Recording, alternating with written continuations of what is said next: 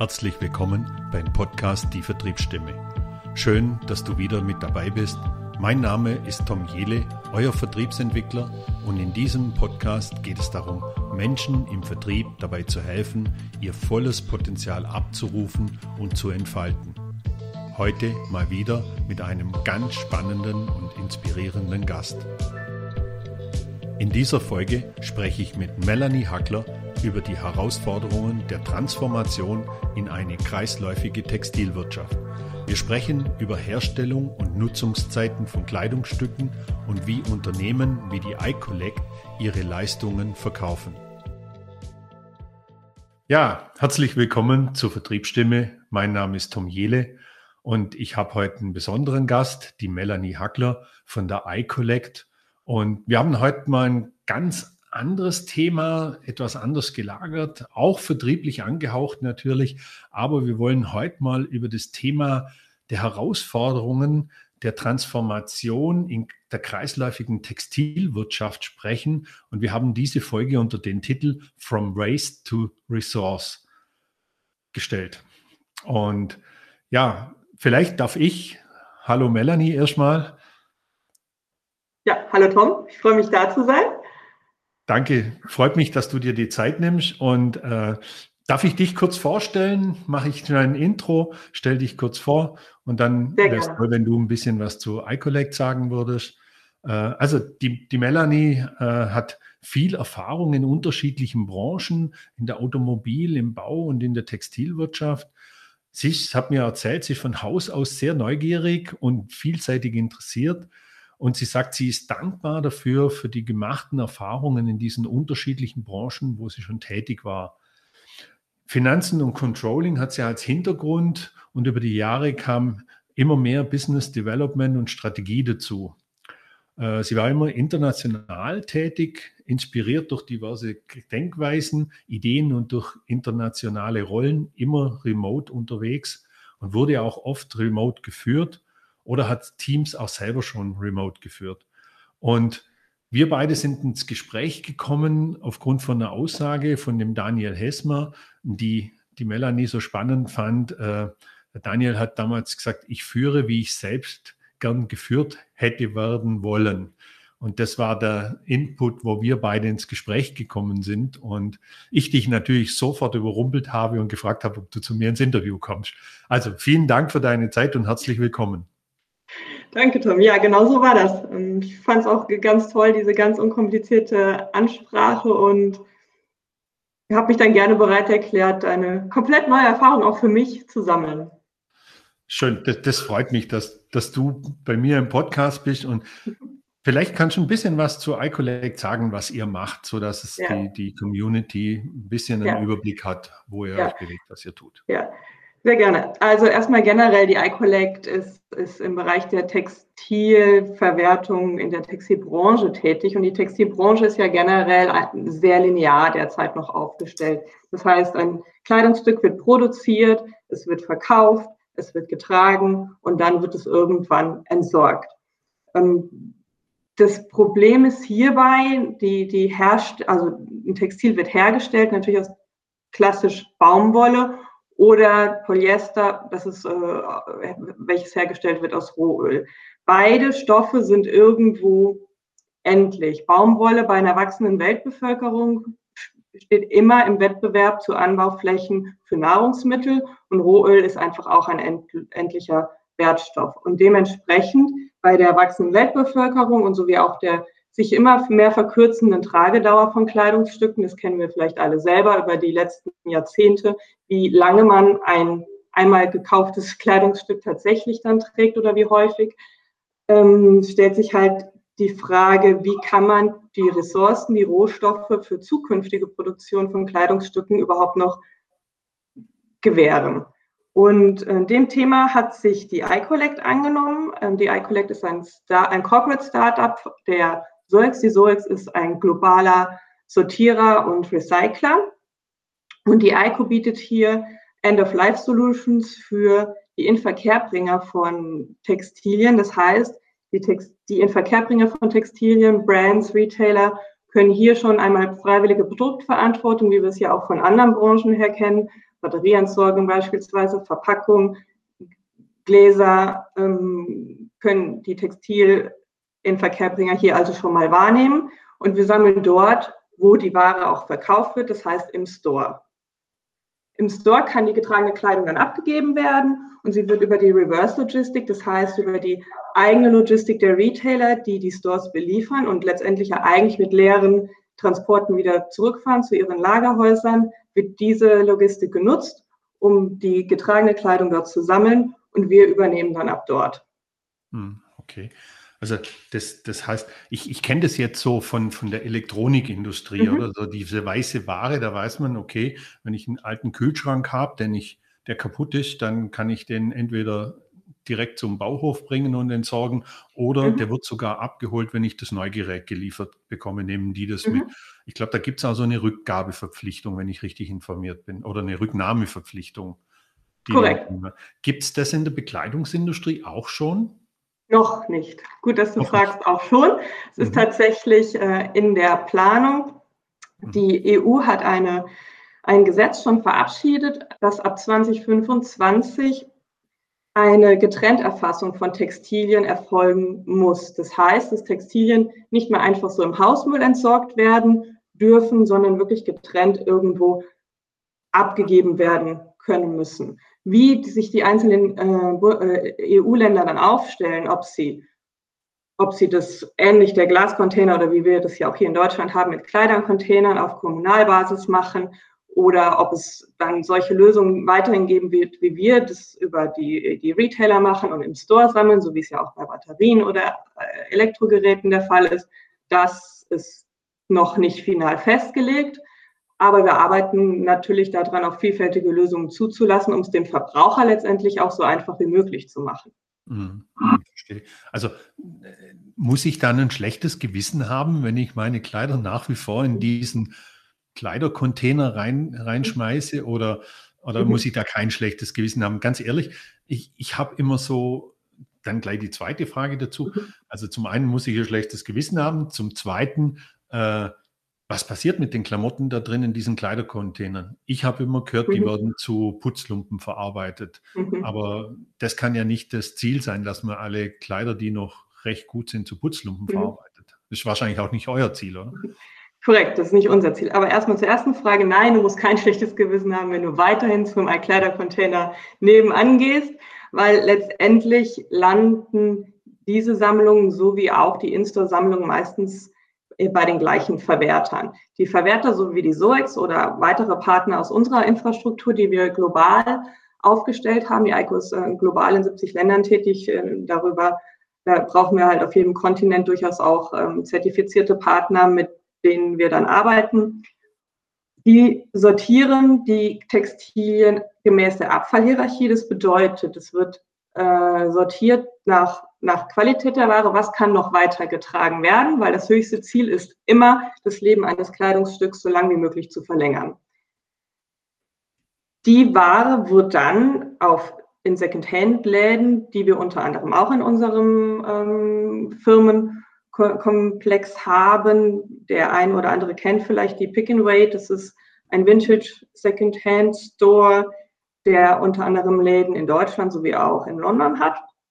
Darüber werden sie vertrieben oder vergleichbare Läden auch in Osteuropa. Die nicht mehr zu tragende Ware wird, wie du es schon angedeutet hast, recycelt. Da gibt es unterschiedliche Verfahren. Wir haben unter anderem auch eine eigene Recyclinganlage in Ostdeutschland. Dort wird die Ware, äh, die, wird das Textil gerissen, mechanisch gerissen. Dann entstehen Reißfasern, woraus Malerfliese gemacht werden können. Dämmstoffe für die Automotive-Branche. Das, das geht dann in Hutablagen, in Polster etc. Dort wird die Ware weiterverarbeitet oder aber auch, du hast es schon genannt, klassisch Putzlumpen. Das ist der traditionelle Ansatz. Aber absolut richtig, wie, wie ich ja eben auch schon erwähnte, das Problem, was wir irgendwann haben, ist das wir oder was wir jetzt schon haben wollen, wir wollen Ressourcen schonen und wir haben bei steigender Nachfrage für die Zukunft natürlich auch einen steigenden Bedarf an Ressourcen. Sprich, das Ziel ist eigentlich, einen Sekundärrohstoff wieder zurückzugewinnen aus den Textilien. Am besten die Faser wieder zurückzugewinnen, um neue Textilien daraus zu machen. Da gibt es auch diverse Projekte, an denen wir auch mitwirken und hoffen, dass da in den nächsten, ja, leider müssen wir nur von Jahren sprechen, aber dass es wirklich in, in den nächsten drei bis fünf Jahren da skalierbare Verfahren geben wird. Also es gibt schon Verfahren, die sind auch im, im, im Lab-Stage. Teilweise sind die ersten auch schon in der Überführung, speziell was Baumwollrecycling angeht, in, in wirklich äh, in Skalierungsprojekte. Aber es ist tatsächlich, es erfordert viel Einsatz und Commitment von, von den Firmen, von der Branche. Hm. Also ich, ich kann mir das jetzt gerade gut vorstellen, weil du ja gesagt hast, ihr habt da eine Anlage, die, da werden die Fasern mhm. gerissen dann äh, und auch für die Automobilindustrie wieder verwendet von, der, mhm. von denen. Äh, ich denke, das ist ja sicher auch ein, ein, ein Thema, mit der kommenden Elektro- oder mit der Elektromobilität, das ist ja alles auch nachhaltig, das ganze Thema, was, was die Automobilindustrie da macht. Und da sind mhm. solche Dinge natürlich, solche Konzepte sicher auch, äh, werden ja auch schon umgesetzt, wenn man verschiedenste Fahrzeuge sich anschaut, was da, was da schon, werden ja sehr viel recycelte Materialien verwendet. Äh, was, was ganz interessant ist, die, wir sprachen ja von den Brands, mhm. ähm, die, die, im Endeffekt sind die Brands eure Kunden. Genau. Okay. Genau. Also wenn wir es jetzt für den Vertrieb übersetzen, sind die ja. Brands eure Kunden. Und das heißt ja auch, ihr nutzt diese Reverse-Logistik von den Brands, also sprich, das mhm. heißt, der, der, Brand liefert, beliefert seinen Laden, der leere LKW fährt normalerweise zurück irgendwo in ein Lager, packt wieder voll und fährt zum nächsten Laden. Also mhm. einfach gesagt. Und ihr nutzt dann die Möglichkeit, das heißt, der Kunde gibt im Laden seine Altkleidung ab und der Logistiker, der den Brand, der für den Brand fährt, nimmt dann die Altkleidung mit und bringt sie euch dann in eure Recycling oder in eure Sammelstellen. Korrekt. Das habe ich richtig verstanden. Okay. Korrekt. Gut. Das heißt, auch hier haben wir ja Nachhaltigkeitsgedanken, dass der LKW halt im Idealfall nicht leer fährt, sondern das Altmaterial mitnimmt und dann an die Sammelstelle bringt. Jetzt die Frage, wie begeistert sind die Brands da davon? Also, das ist ja euer Kunde, ihr müsst ja den mhm. Kunden gewinnen. Wie schwer ist es, so, so mhm. jemand zu überzeugen? Ja, sie sind immer sehr begeistert. Also das ist letztendlich auch genau die Herausforderung, die, die wir auch im, im, im, im Thema dieser Folge schon, schon genannt haben. Die, dieses ganze Konzept befindet sich in der Transformation.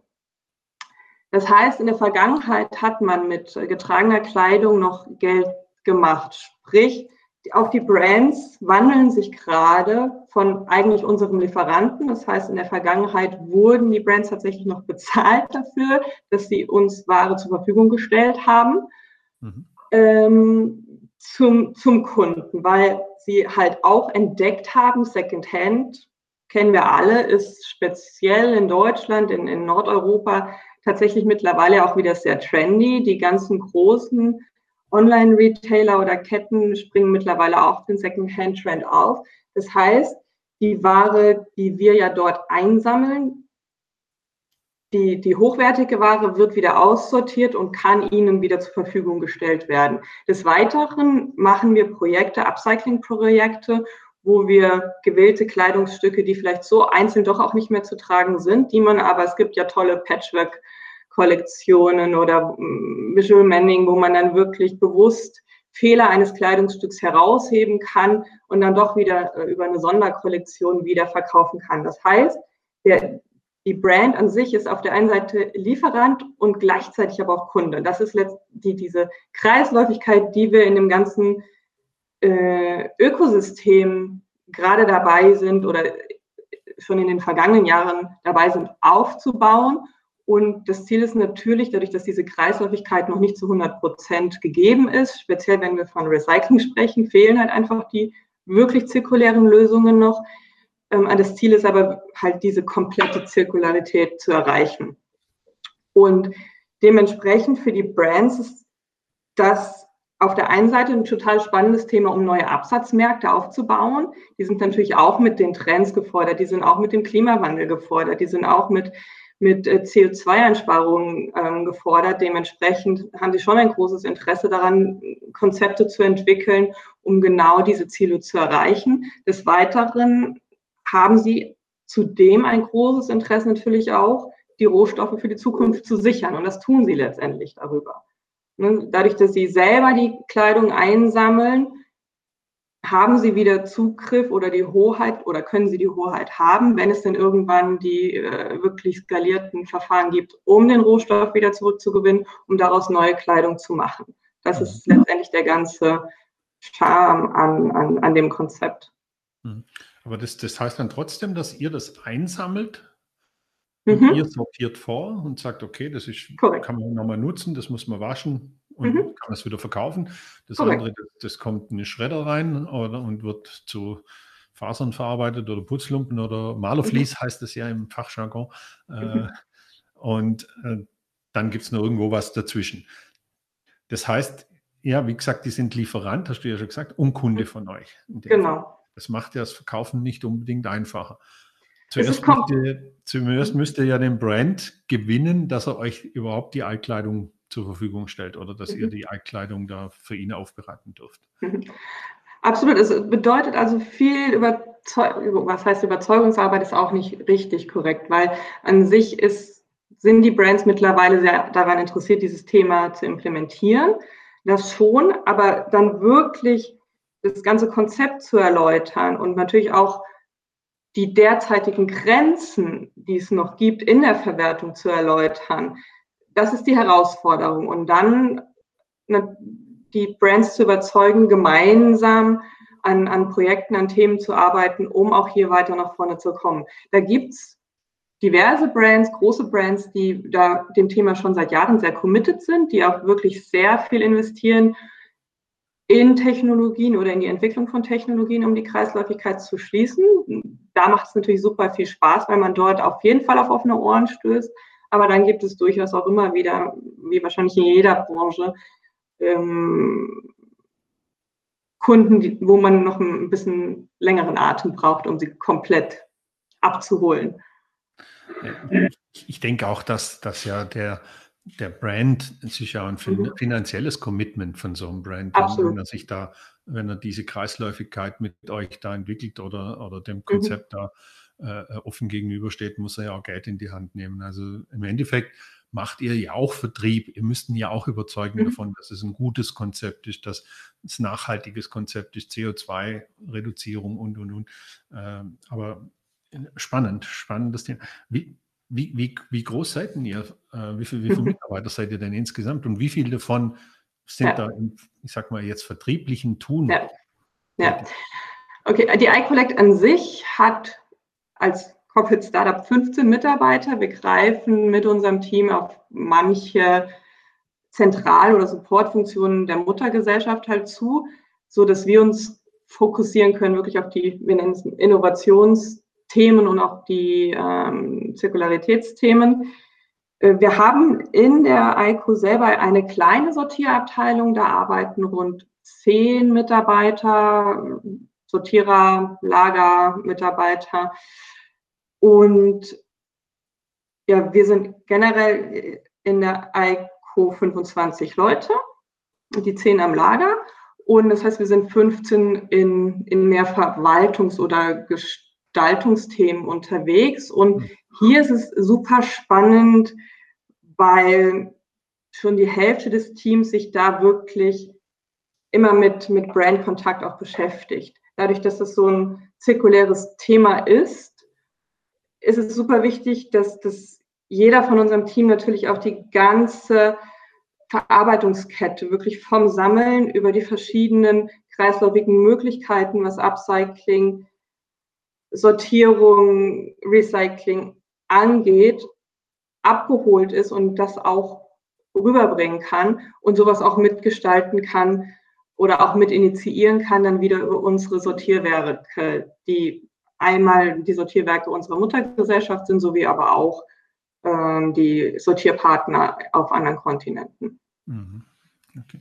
Das heißt, der Großteil von eurem Team ist eigentlich auch mit den Kunden in Kontakt. Äh, das heißt, da hat jeder so eine Art Vertriebsaufgabe bei euch mhm. im, im, Team. Oder gut, die Hälfte, hast du gesagt, ist, mhm. im ständigen Kontakt mit dem Kunden. Okay, interessant.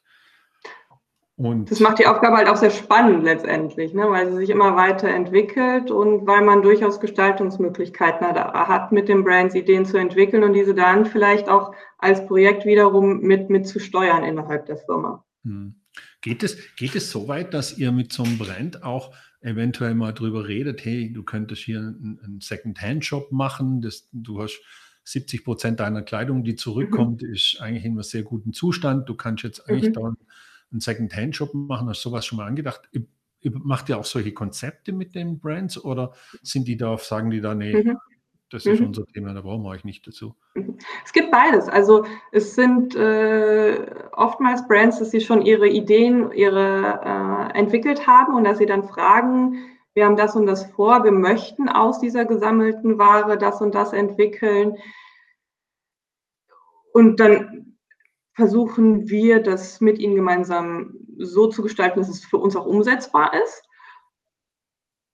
Oder aber, das sind oftmals dann kleinere Brands, die informieren sich natürlich erstmal, welche Lösungen habt ihr, was können wir anbieten und ja, also es gibt beides. Mhm. Und was ist das schlagende Vertriebsargument bei euch? Ist es das Argument, etwas mhm. Gutes tun zu wollen? Oder was, was, was ist das Argument, wenn ihr bei so einem Brand seid, den zu überzeugen, dass er mit euch jetzt diese, diesen Kreislauf äh, versucht zu schließen? Mhm. Das schlagende Argument. Ja, also was für uns super wichtig ist, letztendlich wirklich die Kreislaufigkeit zu schließen. From Waste to Resource. Es geht darum, wirklich Waste zu vermeiden. Mhm. Und das schlagende Argument dann in dem Zusammenhang ist, dass wir auch die Transparenz dafür bieten. Ähm, also wir spiegeln den Brands dann wirklich äh, zurück, wie sind, die, wie sind eure Qualitäten, was kann man damit machen und entwickeln dann diese Konzepte. Das ist den Brands natürlich auch sehr wichtig und dementsprechend ist das ein, ein sehr, sehr wichtiges Verkaufsargument. Hm, hm. Also da geht es ja letztendlich um Produktverantwortung. Um das genau. am Ende des Tages. Das, das, das wird wahrscheinlich auch eines der wichtigsten Themen sein, die ihr da, ich sag mal, im Rahmen eurer Verkaufsgespräche adressiert. Genau. Okay. Mhm, gut. Und äh, ich habe ich hab da so eine ganz interessante Erfahrung gemacht. Ich, ich war letztes Jahr in, in Mitte des Jahres in München und haben, wir haben da so ein Treffen gemacht von, von ehemaligen Mitarbeitern, wo ich mal beschäftigt war im Unternehmen.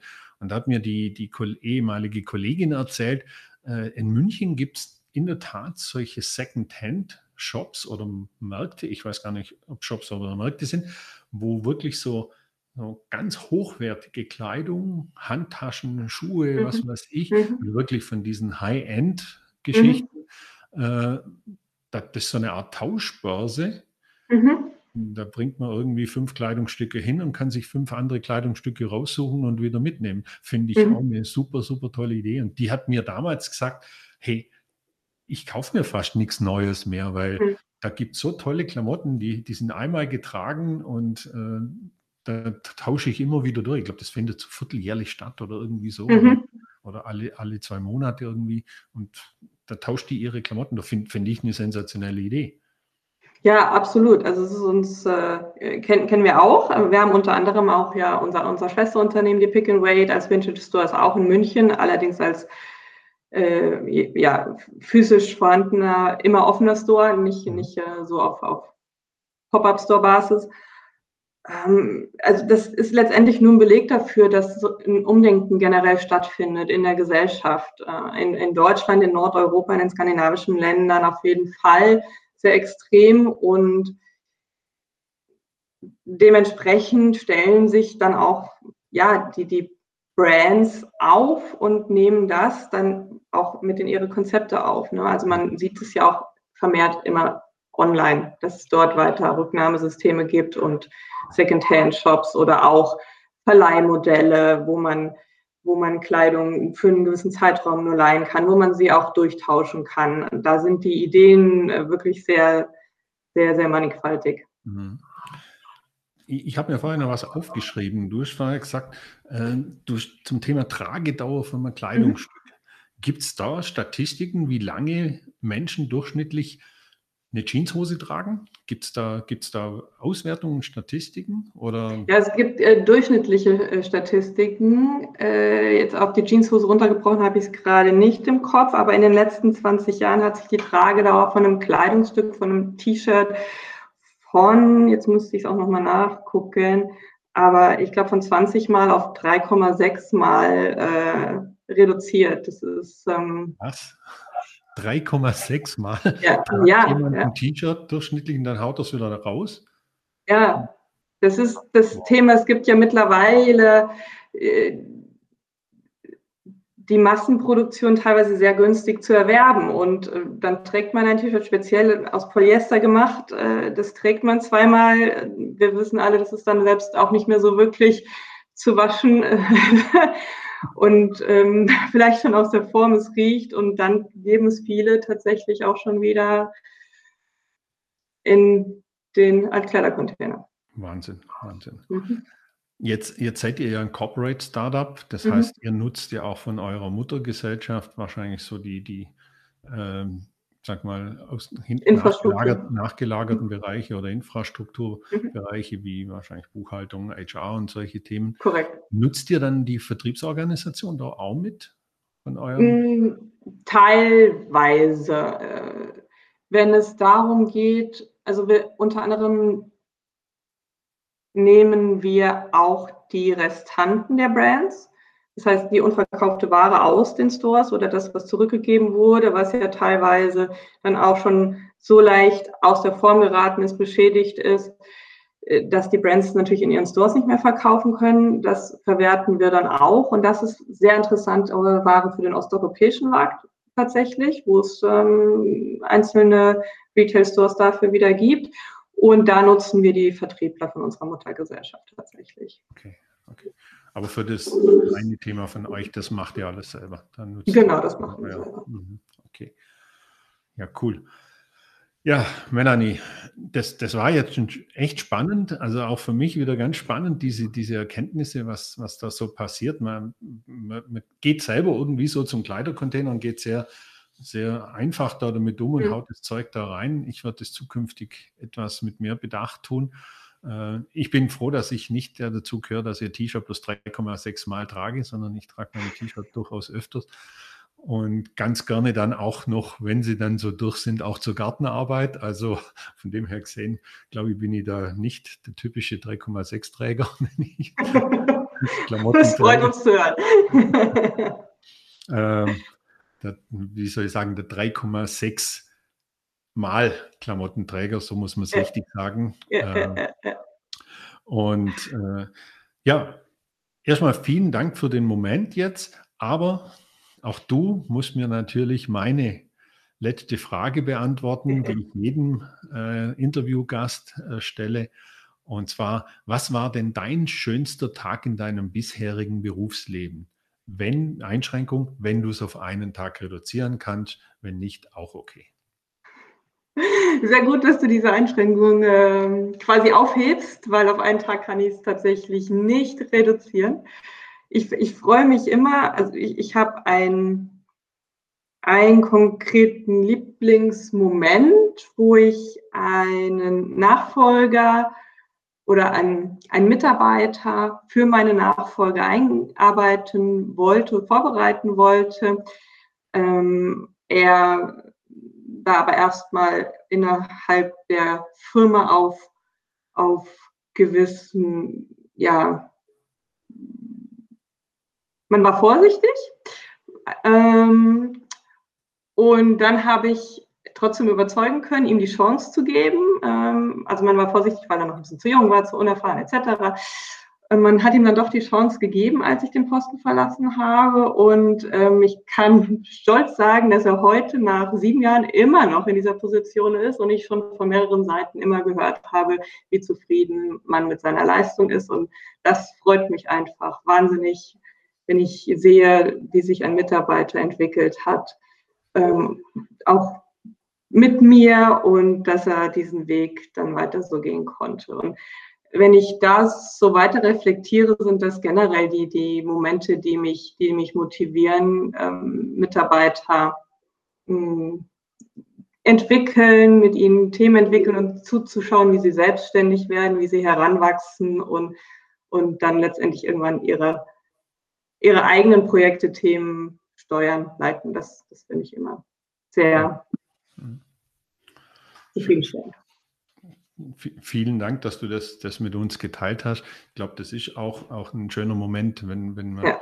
so ein Mentoring, wenn man dann sieht, dass, dass der Mensch, den man da begleiten durfte über eine gewisse ja. Zeit, auch dann äh, äh, das Ganze aufnimmt und auch entsprechend seinen Weg geht. Äh, es sind ja auch so Dinge, die so im Coaching, wenn ich im Coaching bin, ist das ja auch immer so ein schöner Prozess, wenn ich mhm. sehe, wie sich jemand entwickelt und wie er Schritt für Schritt auf ein anderes Level geht und mhm. sich weiterentwickelt und irgendwann dann sagt du so, jetzt äh, glaube ich, kann ich selber weitermachen oder wie auch immer. Also das, das glaube ich, das verstehe ich gut, sind wirklich auch immer schöne Momente, wenn man sowas erleben darf.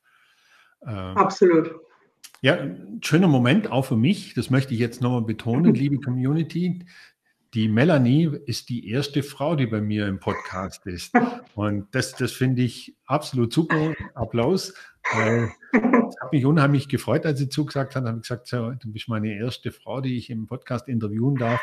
Und vielen Dank auch dafür, dass du dich getraut hast und, und heute für das Interview mir zu, äh, mich unterstützt hast mit dem Interview. Ja, das Dankeschön kann ich nur zurückgeben, Tom. Also vielen Dank, dass du, du mich angesprochen hast und dass du mir die Chance gegeben hast. Und es war für mich ja auch der allererste Podcast. Dementsprechend ähm, aufregend war das für mich und ähm, ja, es hat Spaß gemacht. Danke dafür.